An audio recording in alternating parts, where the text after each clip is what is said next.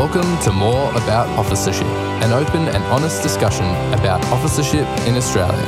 As we move towards One Australia territory, host Captain Matt Reeve is joined by officers from across the country to discuss the challenges and rewards of being an officer today.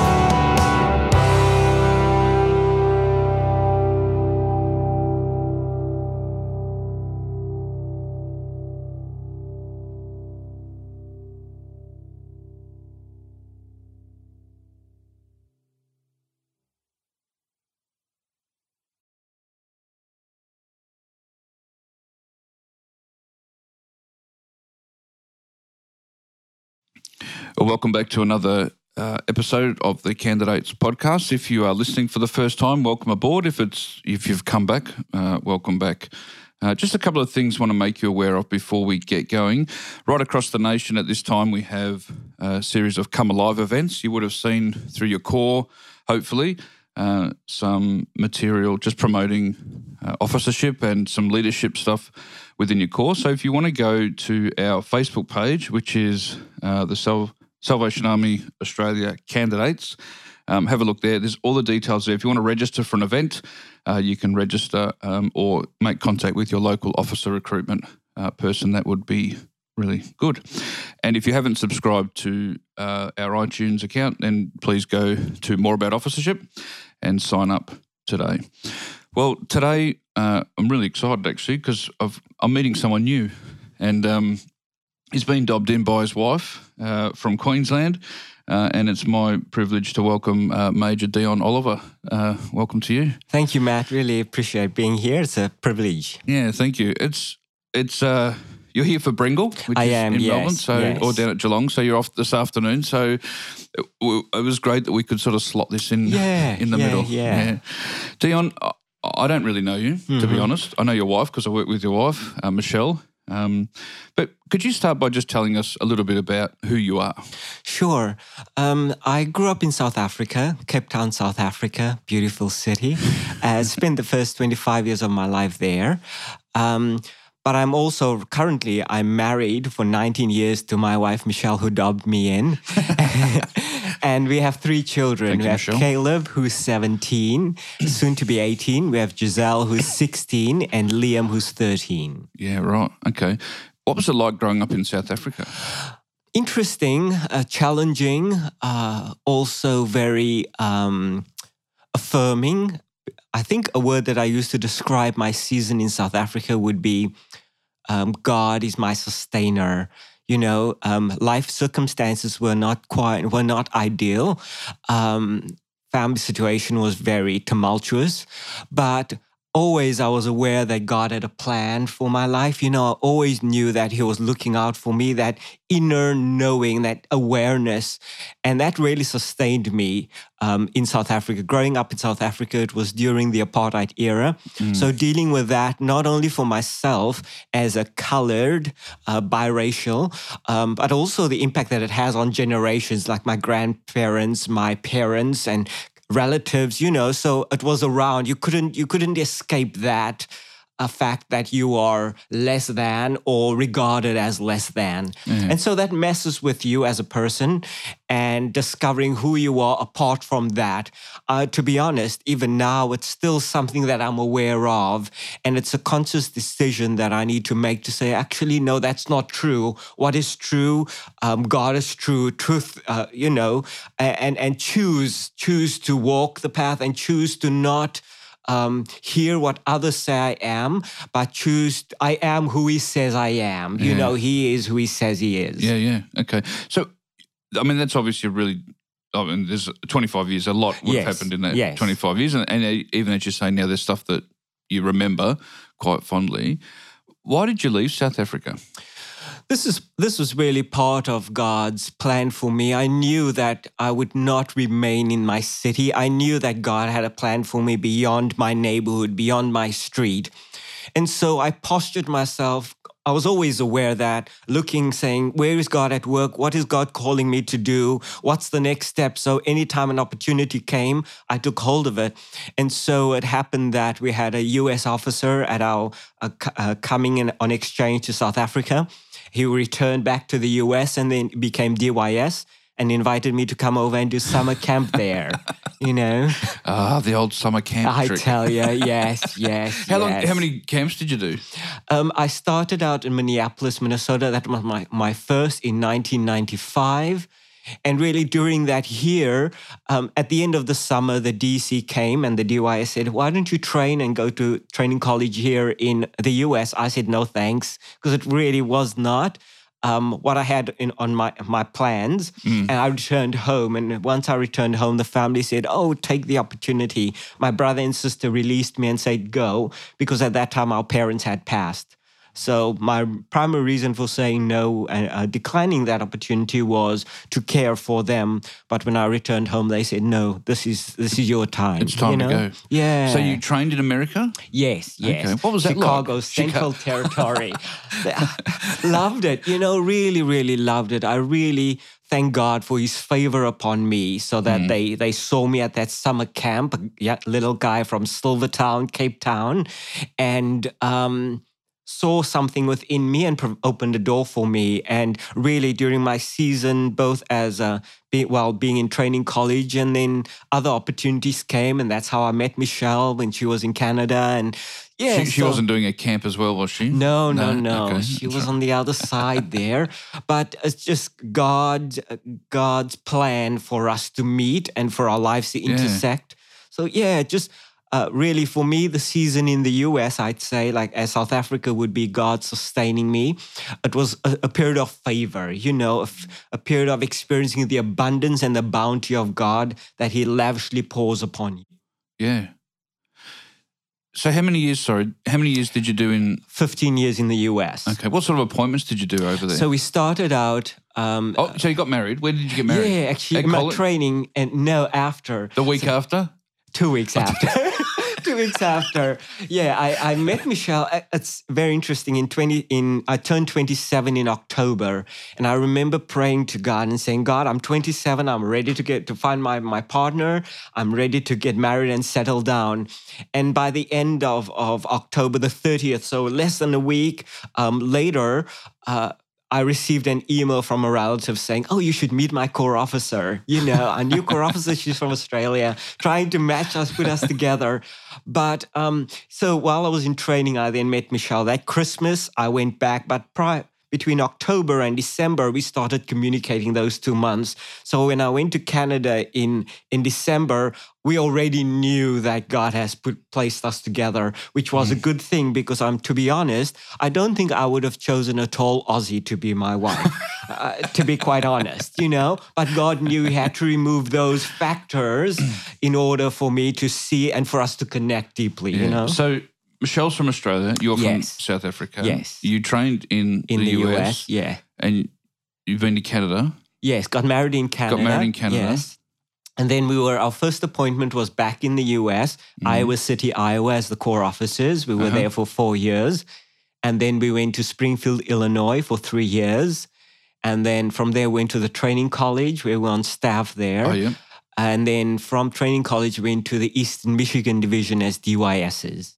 Okay. And then somehow you ended up back in Australia. Yeah, we actually asked the Salvation Army to, we, we committed to be in the US for five years um, post our, our marriage. And then we, we asked to return to come to Australia because this is where family is and connections are. And the kids, we wanted them to get to know their, their relatives, you know, their cousins. But every year we applied and took probably about um, nine years for the Salvation Army to say, yes, we'll, we'll release you to go. That's a pretty quick turnaround, Um, isn't it? Really? but they knew, n- not that we did, but they knew that once we'd be released, once we go, we wouldn't be You wouldn't coming coming back, back. You know, so fortunately, uh, their generosity was really pouring into us, knowing that we would go. They still invested in us. And that's really God's favor and their wisdom to say, this is not just about the US, this is about God's kingdom. Yeah. You know, so let us pour into these young officers and bless them. Yeah. Well, you part of the Salvation Army in South Africa. In South Africa, yes. Can you tell us a little bit what it, what the army was like there back then, and maybe even now, if you've got any knowledge of that, and even in the US? Because I'm assuming that while we're all under the same flag, they probably express themselves somewhat differently. Yes, yes. The Salvation Army in South Africa was a Salvation Army that struggled immensely. Um, poverty is rife. Um, the challenges that we face as a Salvation Army to respond to the plight and the immediate needs of people. That is, those needs that are very apparent. Homelessness, um, of course, we have immense homelessness here too. Mm. But it's you could not turn away from it was it's a developing country so there was a shortage of officers shortage of resources so everything was really really had to work hard for. A lot of officers would have two or three appointments. They would walk everywhere. There was no vehicle available to them. So sometimes you would not receive an income, you know. So it was definitely a life of sacrifice and and and making do with as little with little, you know, mm. and making it last. So that was the South Africa. And, and, and regardless of that, um, I felt strongly that God has called me to serve as a Salvation Army officer, and I knew that He would provide. I knew that the need was great, and it, it was a sacred calling um, on my life. Then returning, so that was a, se- a season where God sustained me and and nurtured me. And yet, in the U.S., when for that season in the U.S. was really the Salvation Army. Um, exciting. It was uh, um, my session and sessions around us. We 32, 34, 40, you know, so uh, young people going into training college 18 19 years old there was generational you know you'd be a third or fourth generation officer um, like and, a family business you know yes yes indeed yes yeah. indeed um, and it was good it was immense opportunity. Of course, there were challenges for the Salvation Army, how to remain relevant, mm. and and and, and in in an, an affluent Salvation Army, how to remain, remain relevant. Um, churches were small, but our community expressions were large. Like, for example, on average, you'd have corps with 20 people, but you'd have a budget of four, five million dollars, you know, in that corps. And you have to, you know, make it work, of course, financially with the, with the um, bell ringing, you know, you raise. Mm $500,000 over a six week period in the Christmas time, you know, so very different from a Salvation Army that is under resourced in, in South Africa to one that has an abundance of resources there.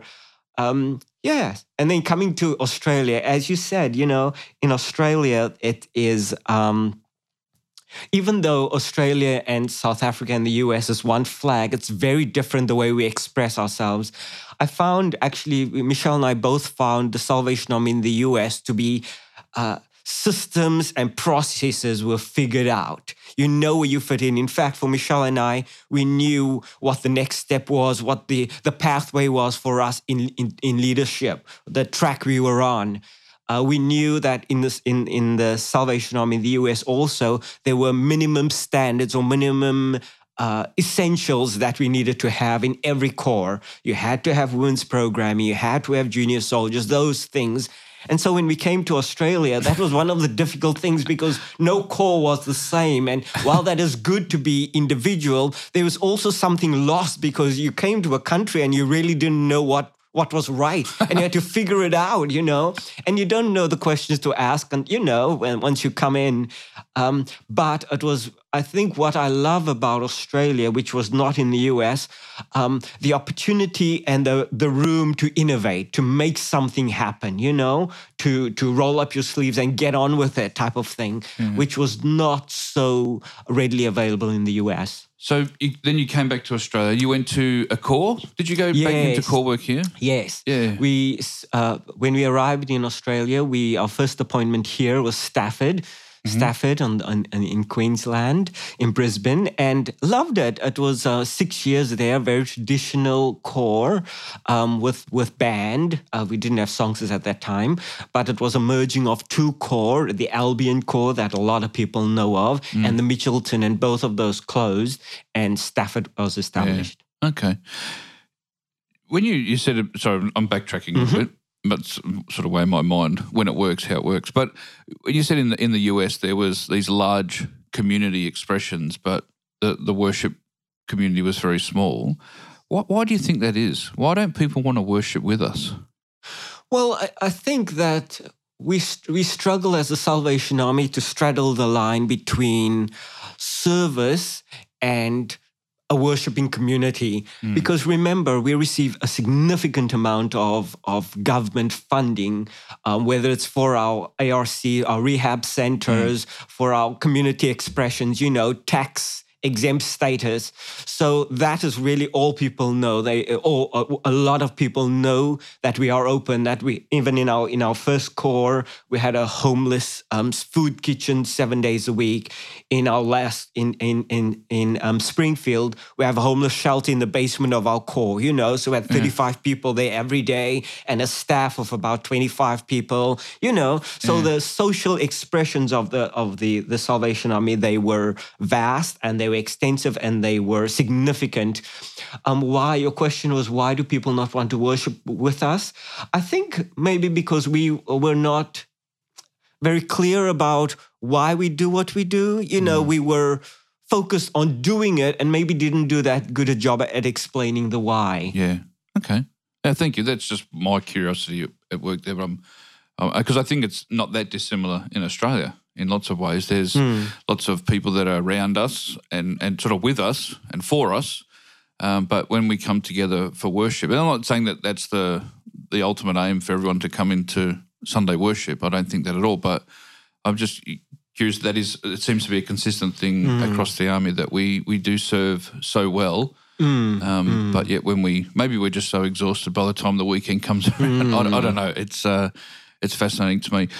What are you doing now? I am this uh, be- the beginning of this year. I started as um, personnel secretary, divisional personnel secretary, working with Sandra Godkin. Oh yes, yep. And then also I do um, Generous Life. I'm a Generous Life coach for Queensland. And I actually like what I'm doing right now. So, so generous life for Yeah, for, for- th- those for- in in the south would be like plan giving. Yes, Yeah, plant okay, giving. yep. So what I like about what I do, and I had to think about, okay, how do these two fit together? But for me, it's really about stewardship. Uh, whether it's uh, a stewardship of our offices in the personnel department, going and, and checking in and ensuring that they are um, resource supported, that they are heard. Because I don't believe that an officer can speak, or, or we cannot speak of that which we do not know. So if, if an officer is depleted or barely holding it together, how on earth can they on Sunday stand in front of the people and say, Welcome, and I want to introduce you to a God of abundance, you know?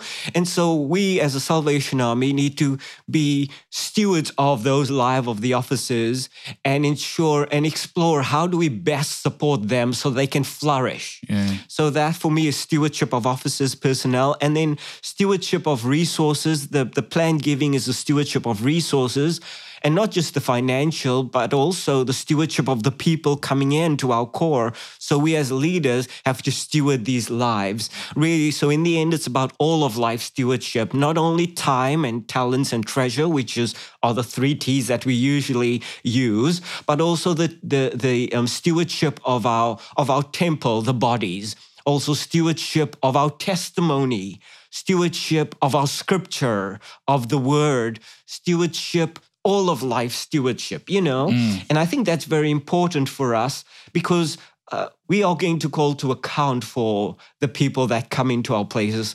Do we leave them better off than what they were? Whether it's a cadet coming to training college, whether it's an officer serving out in uh, uh, what is that place that I, uh, you know, some outback Australia that I haven't been yet, which I'm looking forward to checking out. But you know, it's about stewarding the lives of these officers so that we can say uh, we have been faithful. They've been entrusted to us for a season, and we have done our best to empower, resource them, and create spaces for them to flourish. Yeah. So you get to deal with a lot of officers, obviously, Yes, and personnel, um, and and in generous life. And generous life, What, yes. what do you think for for a lot of people in terms of ministry?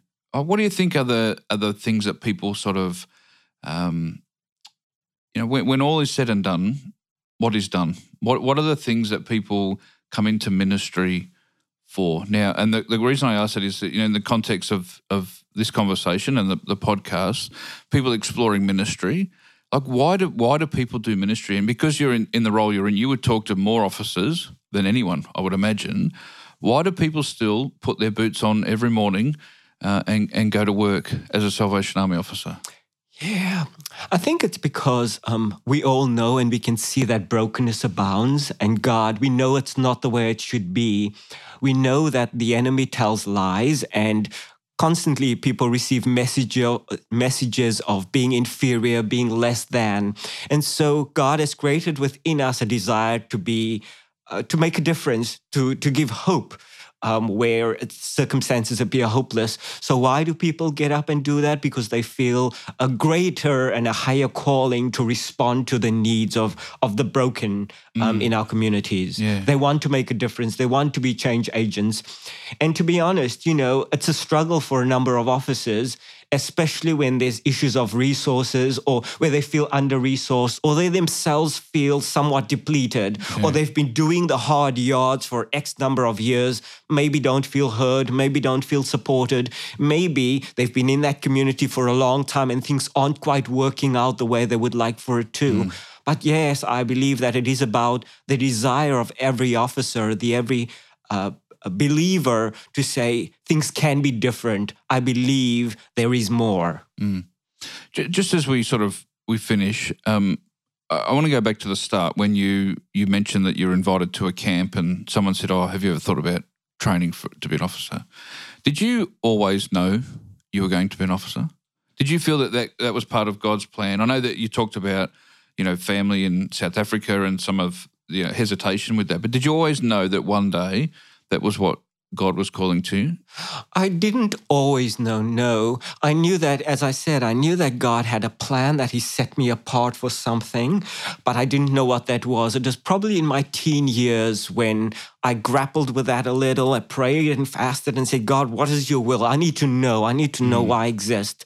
Um, it became clear then whether it was through corps offices that invested in me, that spoke life into me. Um, so that picture became clear. But initially, it was really the awareness that God had a plan for me that was bigger than my environment and mm. bigger than my circumstances. What would you say to people who are exploring ministry? Whether if, if they're wrestling with this notion that God is calling them to something else, as a word of encouragement to people who sort of listen in, what would you say to them? I would encourage them to explore the avenue of officership. I do believe that God, if if you see there's a need out there, we respond not only to the need, but we resp- and and that our response. Okay, let me take let me take back. That's right. Yep. Do you want me to ask the question again? No, that, that's all right. I believe that God has created us all for a purpose. I believe that God has created a desire within all of us to see better, to restore, to create freedom. And I believe the Salvation Army is an amazing vehicle through which we can do that, through which we can be service change agents. So if, if an individual is exploring what the future might look like for them and whether it includes officership or not, I would say the Salvation Army is a wonderful way in which to explore that. Yeah. And there are numerous pathways at present for people to do to do that. Yep. And not to be afraid. You know, we we serve a God of abundance. He's no man's debtor. He's not attempting to trick anyone into doing something that they don't want to do. When we step into God's path and, and into, into his will for our lives, it's only good. It is only favor. It is only his love and, and hope that is made available through us and to us to the world. Yeah, that's great. Just we're doing these come alive events. Um, and, and this is the question we're asking people to explore, whether it's in local leadership uh, as a Salvation Army officer, executive lieutenant, or uh, even just leadership in the local corps. And while we're at it, I'm, i might give a plug to Michelle's event. so on the uh, 6th of September uh, this year, um, we're meeting at the Stafford Corps mm. for a hmm. Come Alive event. So if you'd like to, to register, um, you can go on to uh, salvos.org.au forward slash come alive, register for the event, or chase up Michelle um, and uh, she'll give you more information. What makes you come alive in ministry? Mm. I come alive when I have the opportunity to speak into the lives of someone. There's a there's a saying someone said I don't know who it was that said um, the the purpose of a platform is realized when you're able to bring someone onto it. Um, for me, mm. I delight in the privilege of coming alongside someone and elevating, providing a hand up for them, whether it's leadership development, which I'm really passionate about, but investing in someone and somehow leaving them higher, better off maybe than what I am, but giving them room, space to accomplish and achieve and be all that God has created them to be. Yeah. Oh, that's that's great. Look, it's been a really good opportunity for me uh, to chat with you. I think Thank you, Matt. I wish you could see because you're very animated, and you. I reckon you could light up a pulpit in no no trouble at all. uh, it's Thank been you. good. Uh, I just I just want to say thanks for uh, taking the time to kind of chat with us, no, and you. to those that listen. And if you've got any questions or comments, you can leave them on the Facebook page, and Dion's available. And like you said, you love developing leaders, so uh, if people have questions about that. You're off to Brengle now yes. uh, this afternoon. So yes, looking forward to uh, folk t- having time apart, but also um, working on the inner life. You know, yeah, yeah. Um, contemplative rhythms, Sabbath yeah. rhythms in my life. I'm looking forward to that. I, I, it's not something that one necessarily chooses, but um, when you go into um, th- that path. And, and pursuing and listening, it's so so life giving, you know. So you become aware Mm, yeah. mm, you you see you see yeah see with new eyes. Yeah. Okay, thank you. Thank you. Guys, if you've got any uh, questions or comments, you can leave them on the, the Facebook page or you can send me an email, matt.reeve at aus.salvationarmy.org. Uh, just a reminder to register for those Come Alive events. They're right across the country, so um, there's one that will be close by to you. Um, look forward to catching up with you next time. Uh, stay safe. Bye. Thanks for joining us for more about officership. You can join the conversation at facebook.com forward slash SA Candidates Australia. If you want to explore officership further, please speak to your local Corps officer or candidate secretary. The Salvation Army needs more leaders. Is God asking for more of you?